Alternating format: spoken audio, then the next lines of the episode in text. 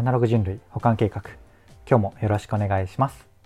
はい、どうもゆとです。この番組は聞いてるだけでほんのちょっと IT リテラシーがアップしちゃう、そんなお得なお話を日々してるラジオになってます。たまたま聞いちゃったよって方も少しだけでも聞いてくださると嬉しいです。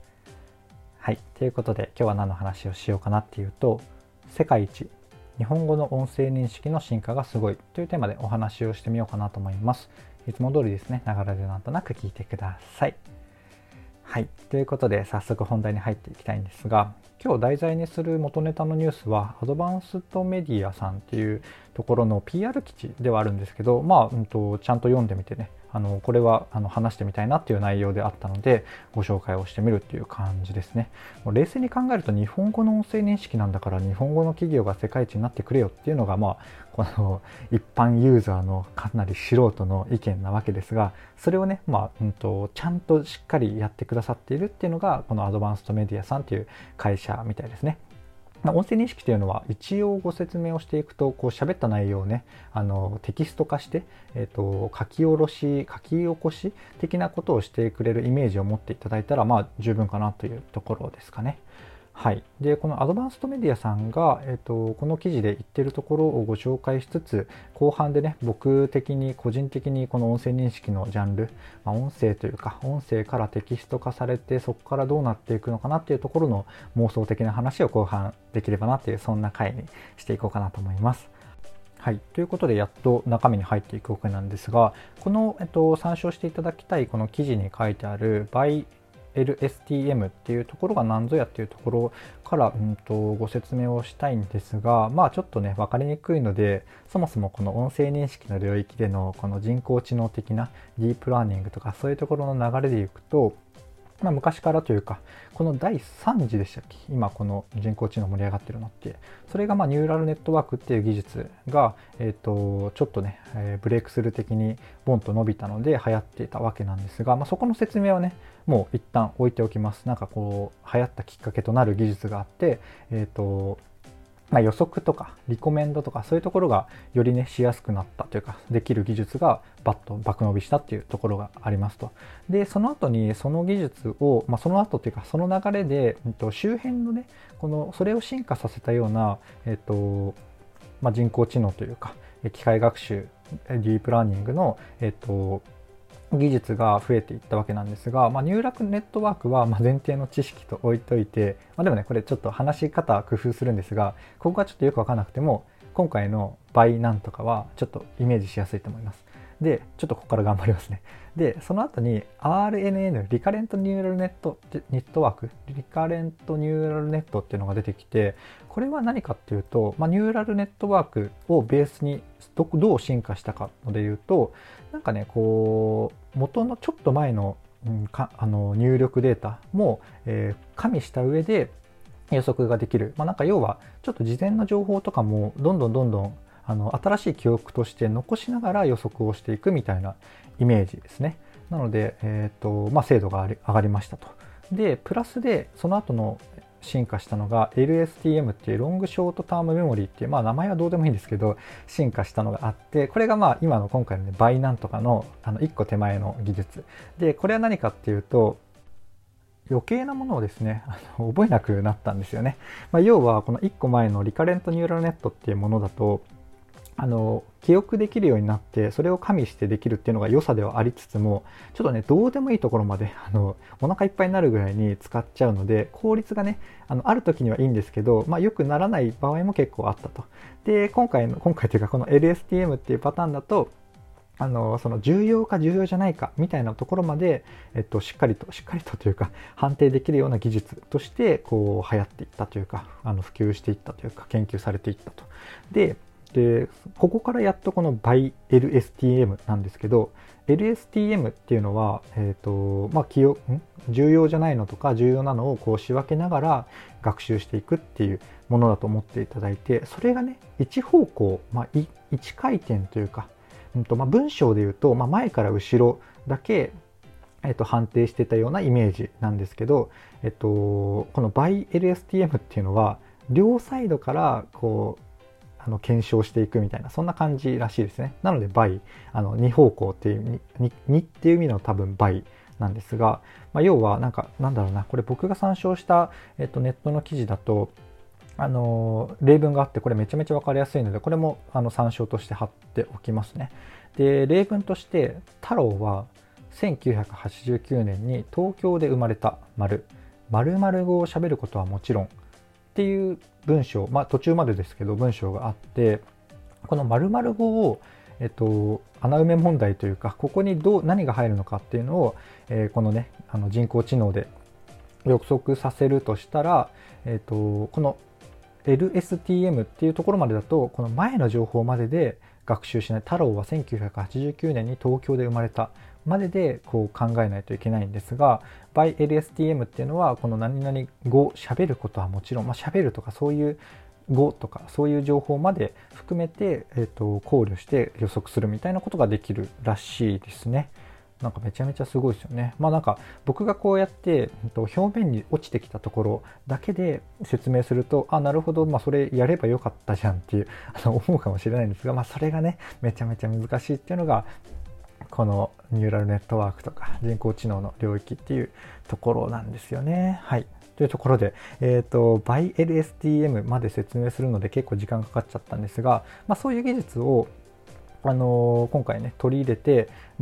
爆伸びよりさせていきますよっていうのがこのアドバンストメディアさんで、これはね今のところで言うと多分この記事で言うと 2B 向けのスポンサー記事だったので、こういうことが書いてあったんですが、結構ね他の記事とか見ていくと外国の音声認識の会社さんとかも結構あるじゃないですか。で、そういうところにもこの日本語担当としてはアドバンストメディアさんがドカンとこう入ってる、実は入ってるみたいなところがあるらしいですよね。はい。で、この記事の方の話で言うと、やっぱこう日本の会社が日本の企業向けの音声認識としてやってるところなので、各業界にめちゃめちゃ特化してより精度を上げますよっていうのを結構やってるみたいですね。やってることとしては事前情報として日報のデータとかをね膨大にもらって、その業界特有とか会社特有の単語とかをね覚えさせて、それをもとにこう音声認識会議の議事録を取ったりとか、そういうことを使えるようにしているということが書かれておりましたと。はい。でね、僕的なここからは割と妄想のお話なんですが、やっぱねこの音声認識って音声をこうやって配信している人にも結構関係があるし、それを聞いて楽しんでる方にも関係がある話、めちゃめちゃ関係が深い話なので、ちょっとねこっからはもっとまとまりがないなんとなくの話ではあるんですが、一緒に考えていただけるといいかなと思う妄想の話をしてみます。で、1個が音声認識って結局音声を認識して、それをテキスト化していい感じに漢字に変換してくれたりとか、最近は当点とか句点、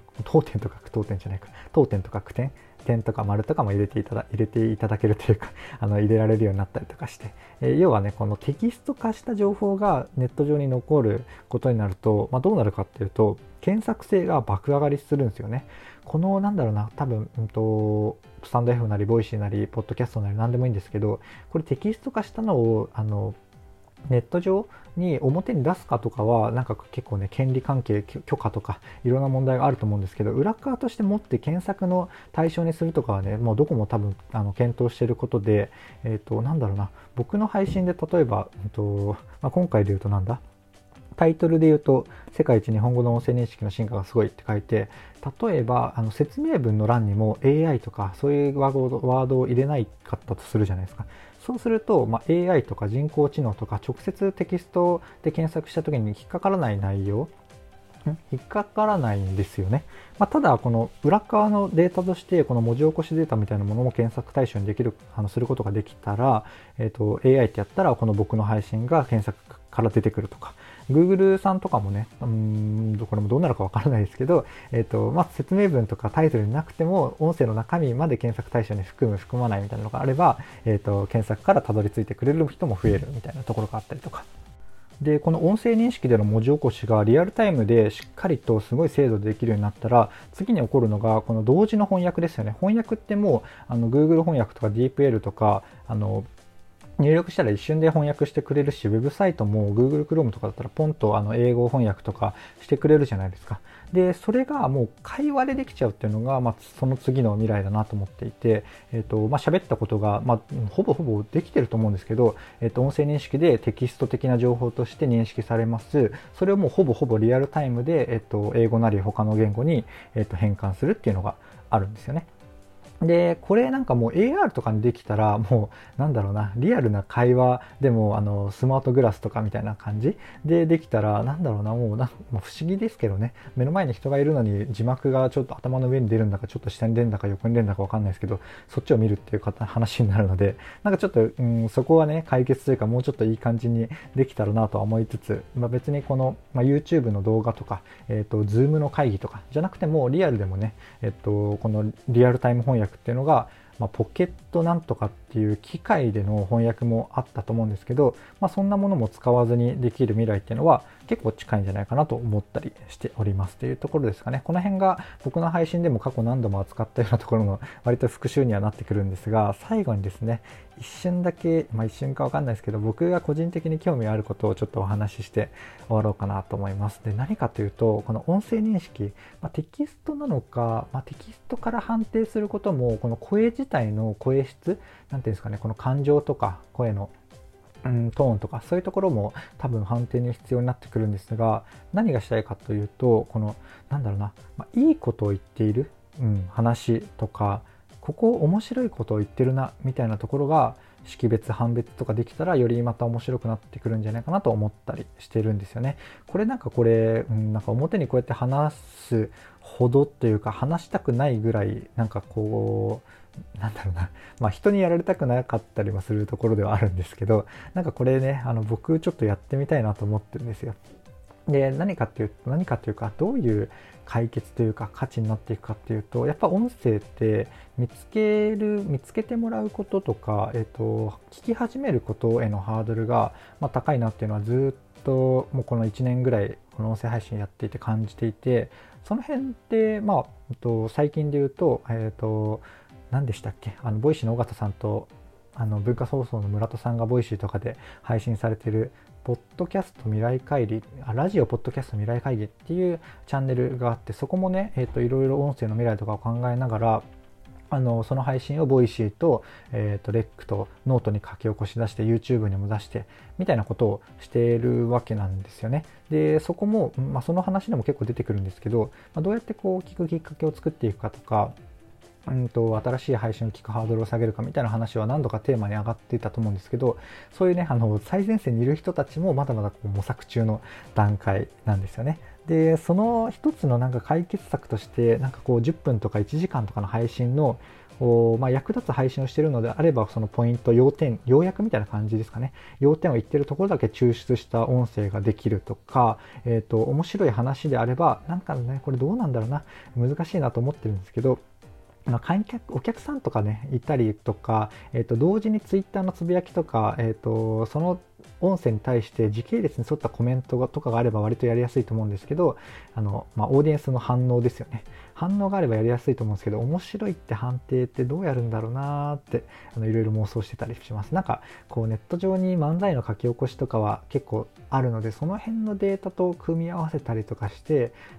できたりしないかなと思ったりとか。でも、その面白いっていうのね、音声だったらやっぱり、漫才もね、音声、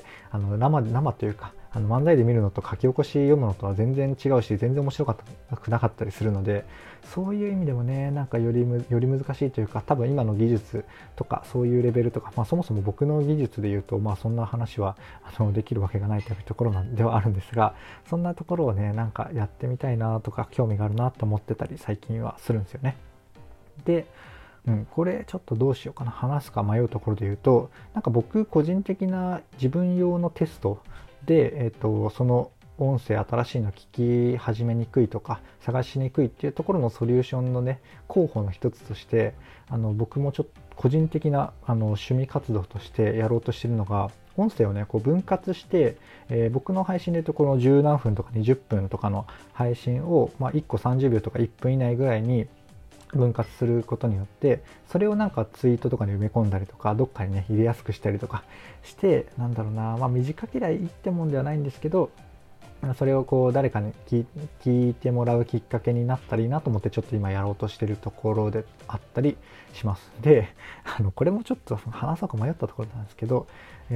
今ね50分ぐらいの配信とかを別の僕の友人と話すめちゃめちゃ緩いポッドキャストでやってたりするんですが、それをなんだろうな、ある条件によって分割して、ファイルを分けるみたいなことをしてたんですが、なんだろうな、分け方によるパラメータの調整とか難しかったりするんですが、なんか50分を150ファイルぐらいに分割するっていうプログラムはまあパッとできたので、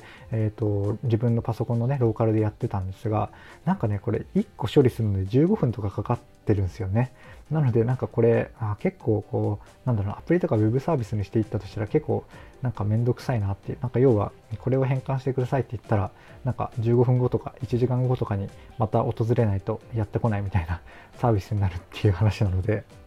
まあどうだろうな、それもスペックの問題なのかな。なんかそういう感じでツール化してね、もしなんかこういうのあったら使いたいよっていうのがある方はもしいらっしゃいましたら、個別でもなんかコメントでもいただけると嬉しいなと思います。はい、これはなんか僕が個人的にこう短い配信とかに分けられてどっかに散りばめられたらこう聞くきっかけになるとか、まあ、そこだけ聞いて聞く判断の基準とかねしてもらえたりしないかなと思ってやっているこう自由研究活動ですね。はい、なんかここまで話すつもりはなかったんですが、なんかどんな流れだったかも忘れたんですが、なんか話す流れになってきた気がしたのでちょっと話してみましたがいかがでしょうか。こんな感じでね、僕は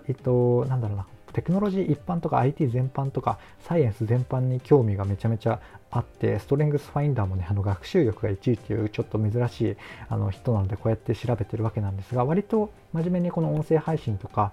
自分で事業やっていくっていうところを考えてたりする中で、なんだろうな、まあ、自分のインプットも込めたような意味合いも込めた番組がねこの番組番組言ってちょっとすいませんという感じなんですが、この配信となってあります。はい、なので、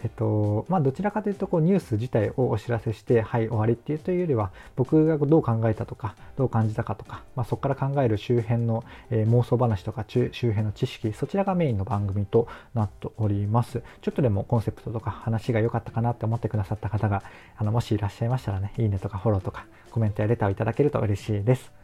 はい、というところで今回の配信は以上とさせていただきます。最後までお聞きいただきありがとうございました。ではまた。